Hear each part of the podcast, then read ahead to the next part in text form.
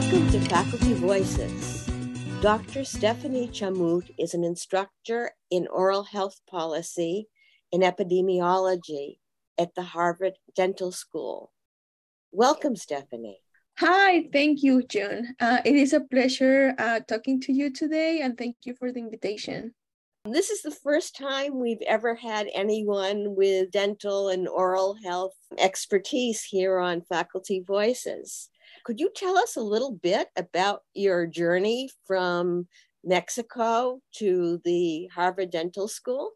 Sure. Well, first of all, thank you. I feel very fortunate to be invited as the first dental person into your podcast. So I really appreciate the highlights and also the importance of oral health to share with your audience. So I am Dr. Stephanie Chamut. I am originally from Mexico. I embarked into dentistry because I was doing mission trips and I saw the need.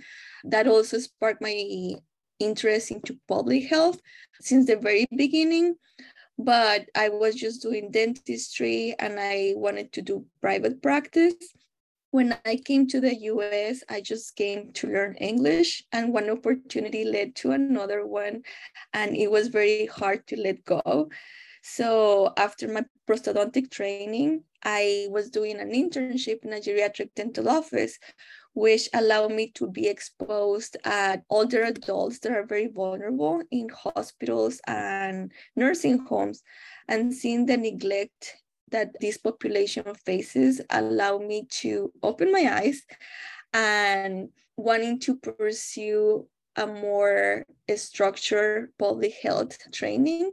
So I pursue my dental public health residency and master's degree in dental public health and completed it at the National Institute of Dental and Craniofacial Research in the US.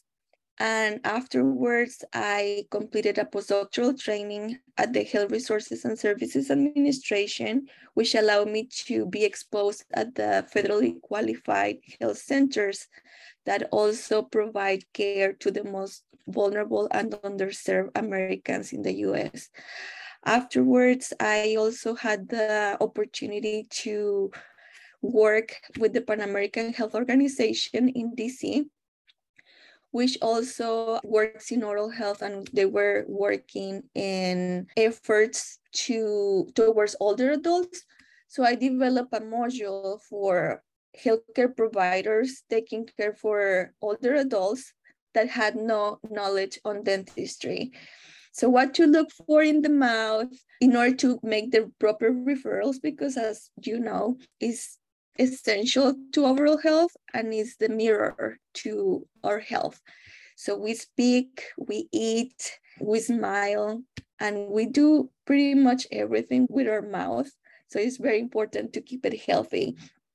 And one thing that I want to highlight is that all these experiences have led me to where I am today.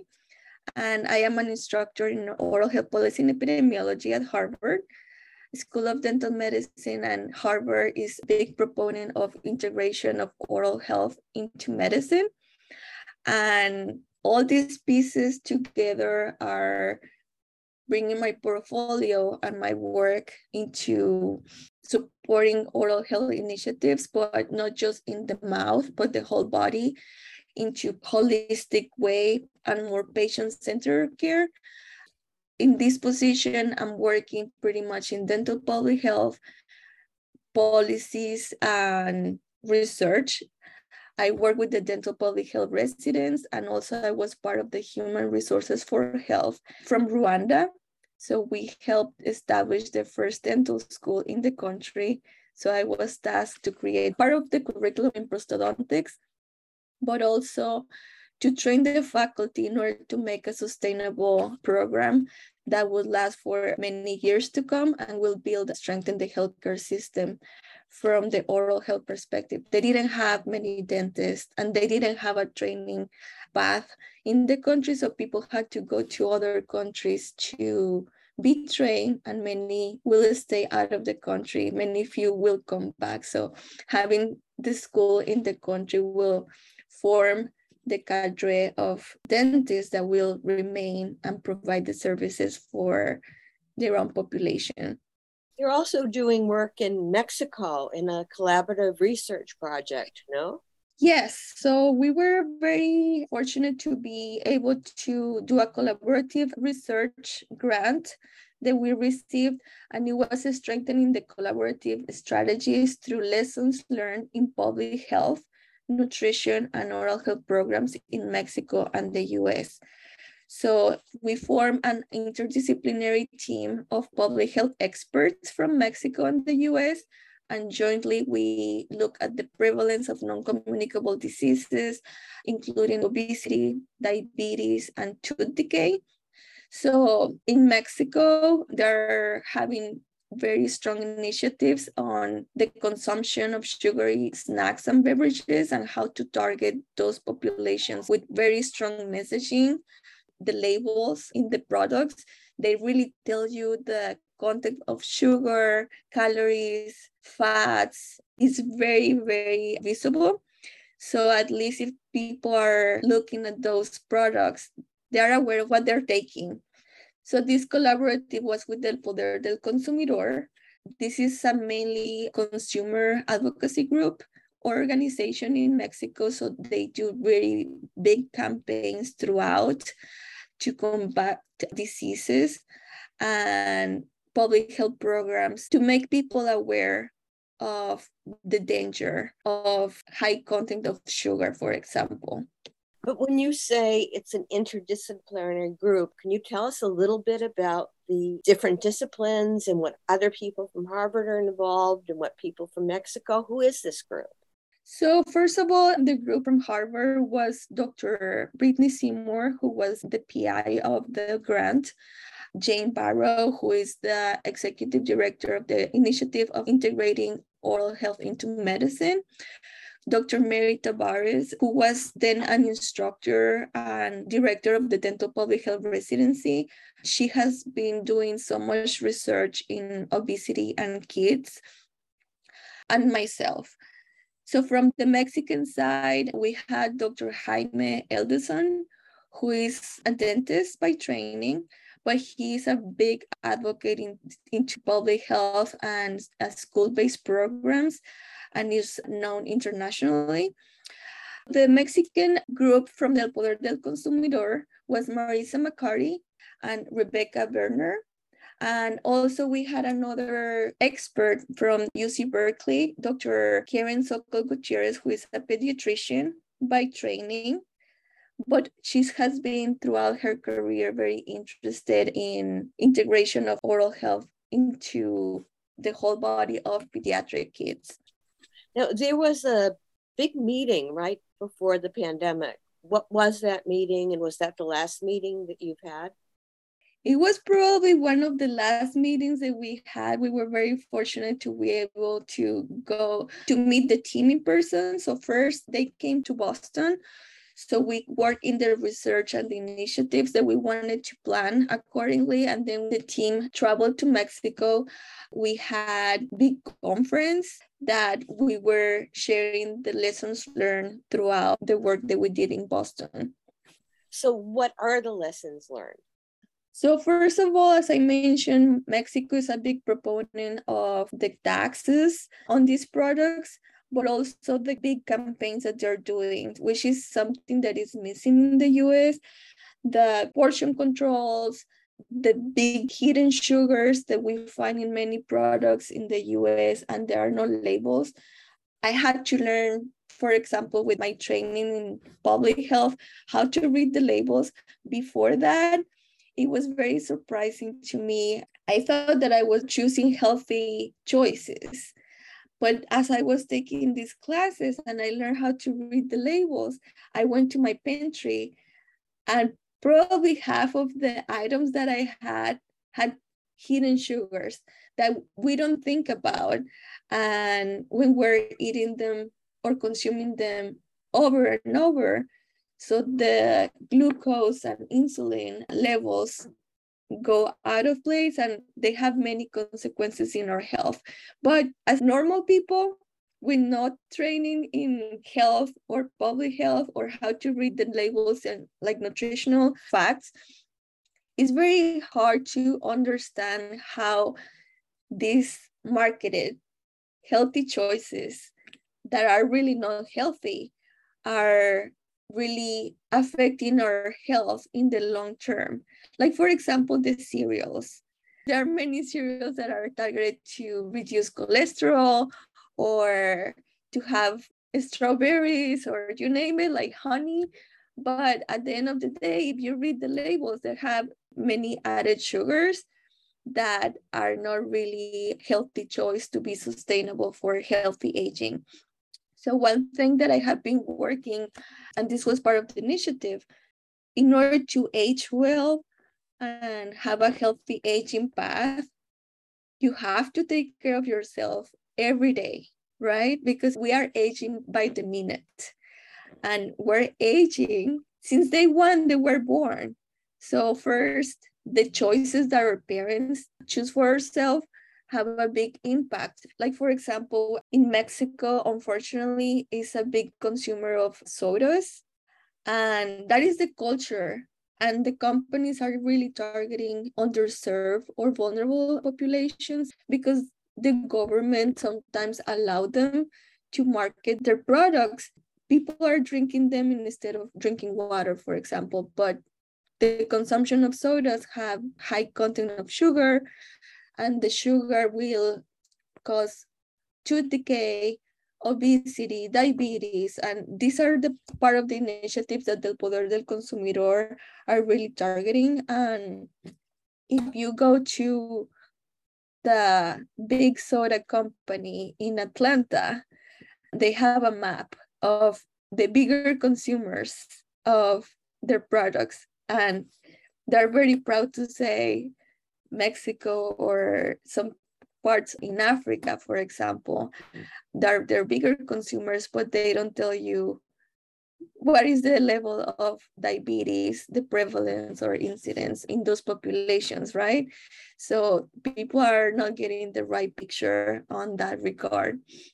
So I think since we're working in integration of initiatives from the oral health perspective and overall health, this is very close to our heart because wherever you look, you look the sodas, you look the hidden sugars, and it's not only causing cavities, which is a highly preventable disease, but also causing obesity and diabetes that are also preventable. And all these three non-communicable diseases affect life. And it mm-hmm. starts from the beginning of the early ages because the parents need to know what they're giving their kids. And if they're giving their kids those products, they get accustomed to those and they grow and keep consuming them. And by the time that they are 30 or 40, they already have a number of health problems on their shoulders that could have been prevented. You know, many of our listeners, when they think of problems in Latin America, may think of malnutrition and not of obesity.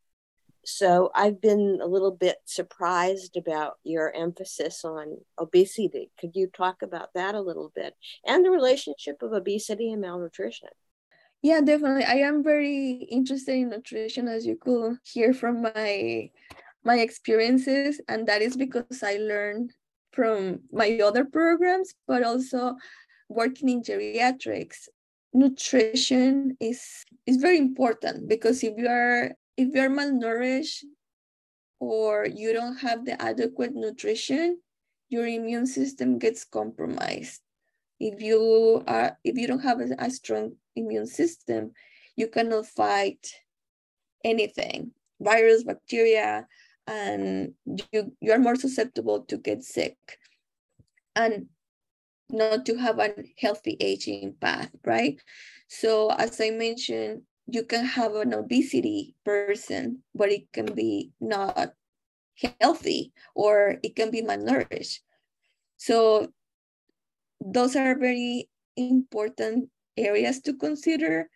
As a healthcare providers, there are very simple steps, either if you're a dentist or if you are a physician or a nurse, to ask your, your patient simple questions to make you aware of the whole environment.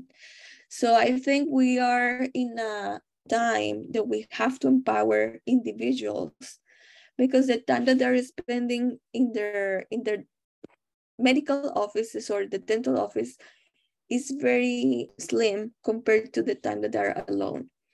So teaching the individuals how to make healthy choices, how to take care of themselves, and what to talk about with the healthcare provider. What are their concerns is very important because as a healthcare providers, we can give you clues on how to be better, how to be healthier. But with simple questions on nutrition or looking at the mouth, are, are there any problems in the mouth can give us clues on if the patient or the individual can eat well. Because if you don't eat well, if you have dry mouth, you are not going to be able to chew properly. It, it goes beyond the, the choices that you can buy. Like you, there are two problems. One is the hidden sugars that we're talking about that can cause obesity, but also if you don't have proper or adequate oral health, it will decrease your ability to have healthy choices. Because if we're talking about eating carrots, apples, if you don't have healthy teeth, you're not going to be able to eat those fibers. And you are going to rely on more carbohydrate options that are not good for your health because they're going to affect also the insulin levels and cause probably obesity. So looking at the mouth is one area that we have to emphasize and just a simple questions about the drinking. Some people in many countries, because I have been exposed to different populations in Mexico, here in the US, or in Africa, people think that juice is a healthy choice but it's not and it all depends on the juice because sometimes the juice is just natural juice but sometimes it had added sugars. It all depends. If you're drinking the juice as the first thing in the morning it changes if you eat it afterwards your protein for example how your body is going to absorb or react on under that level of sugar. So that is also very important to emphasize with our patients. You have to go for protein first, and then if you want a little bit of juice, and the juice to be more natural, but if it's possible to have natural water, and it, it just goes around the mouth, the body, and causing obesity and diabetes. So I think that is a challenge to make people understand all the connections and to feel empowered how to do better choices. And when you're in the with the providers it's very challenging to have that time to to explain all the connections. And i think that is the part that is missing. And for that reason i am a big advocate of empowering individuals on getting to know all this information so they can talk to the provider. Because at this moment we we we want to we're trying but it's very challenging and complex how to explain all the reactions of the sugar that they can have in the body so what is the strategy in the collaborative research project get these messages out? So first of all, one thing that I found very strong from the Poder del Consumidor messaging, it was very real. So the, their message was like, for example, having a heart affected by the soda And so things that, you know, like with tobacco, they started adding the the pictures of the lung cancer. So people will be aware of what can happen. What what you don't see that it doesn't get affected like right away it's very hard as a as a person to understand the side effects or you can say oh it's not going to happen to me right? So if one person is a smoker they're trying to put those labels or messaging in the boxes with the sugar. So they were trying to do a similar focus for people to understand how sugar can affect your your body and all the consequences beyond just obesity. And i think those messages and with the pictures were very powerful. And I think I applaud to them because it takes a lot of work first to simplify the concept and information to put it in one picture so when the people see it it will resonate to them. And the other area that i want to emphasize is that the laws had supported this and every single product that you see in the grocery store has a label, a black label. I don't know if you're familiar with those, but I think the US is really missing that part to inform the public. If they don't see it in the back, if they don't know how to read the labels, they are not going to know. They might think that it's a healthy choice, like with the yogurt. A lot of people here in the US looking at the cultures are very on the run. They're very busy and they grab and go. So yogurt is one of the choices for breakfast. And looking at how many good choices of yogurt are out there is very scary, you know, because uh, a lot of them have hidden sugars or other ingredients that are not good for your health, like carrageenan that also cause inflammation in the body. But if you keep attacking your body with inflammatory things, it can be an ingredient or exposed factors from the environment. So all this inflammation that your body is absorbing or creating is going to lead to a negative side effect or health outcome.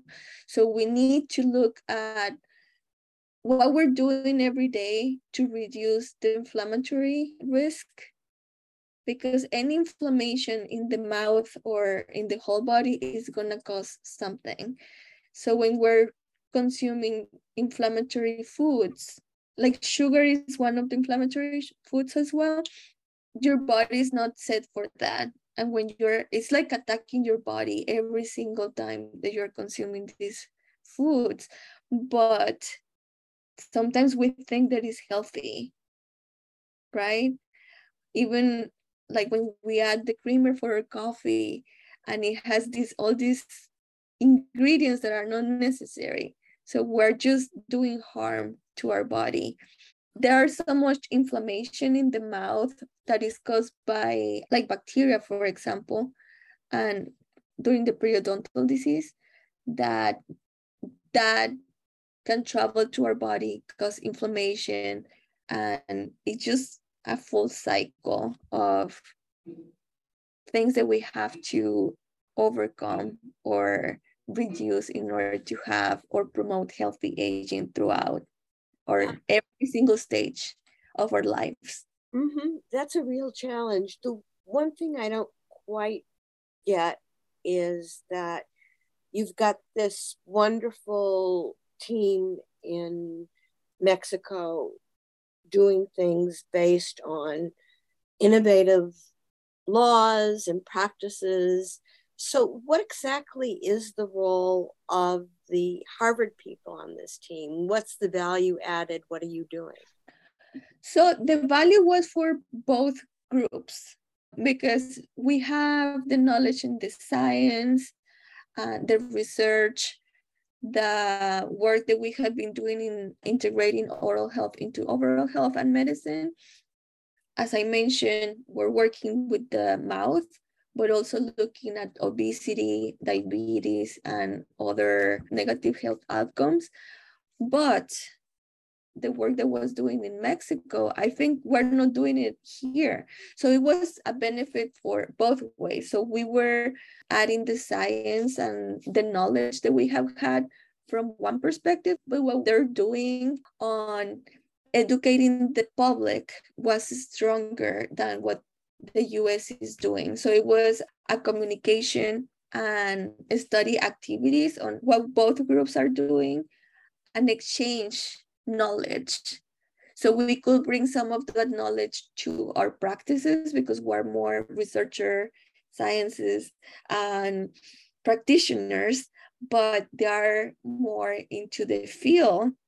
So what is going on? How can we change the laws and regulations to add, for example, the labels that are appropriate to be added into the products and things like that. And I think on that end, we're behind, unfortunately. We're working on it, but we're still behind. And you know, the most interesting thing is that we're so close. Mexico and, and the US, we're, we're so close. So we should learn from each other and not work so separately. But I think one of the challenge here in the US is that every state functions independently so making rules, regulations, and uh, is more cumbersome than when you look at implementing something in, in Mexico is as a whole. And I just learned also that Costa Rica works in the same way that Mexico, it, everybody follows uh, the same regulations. So it's easier and it's a little smaller, but I think that is part of the challenge here in the US. To conclude, could you catch up our listeners on exactly what are these innovative practices in Mexico? What does Mexico do that is, is different? So, the innovative areas that I want to emphasize one from the policy perspective is that they're implementing, they're allowing these groups, they're being heard, they're working collaborative and implementing to educate the, the public. So they advocate and they make it happen.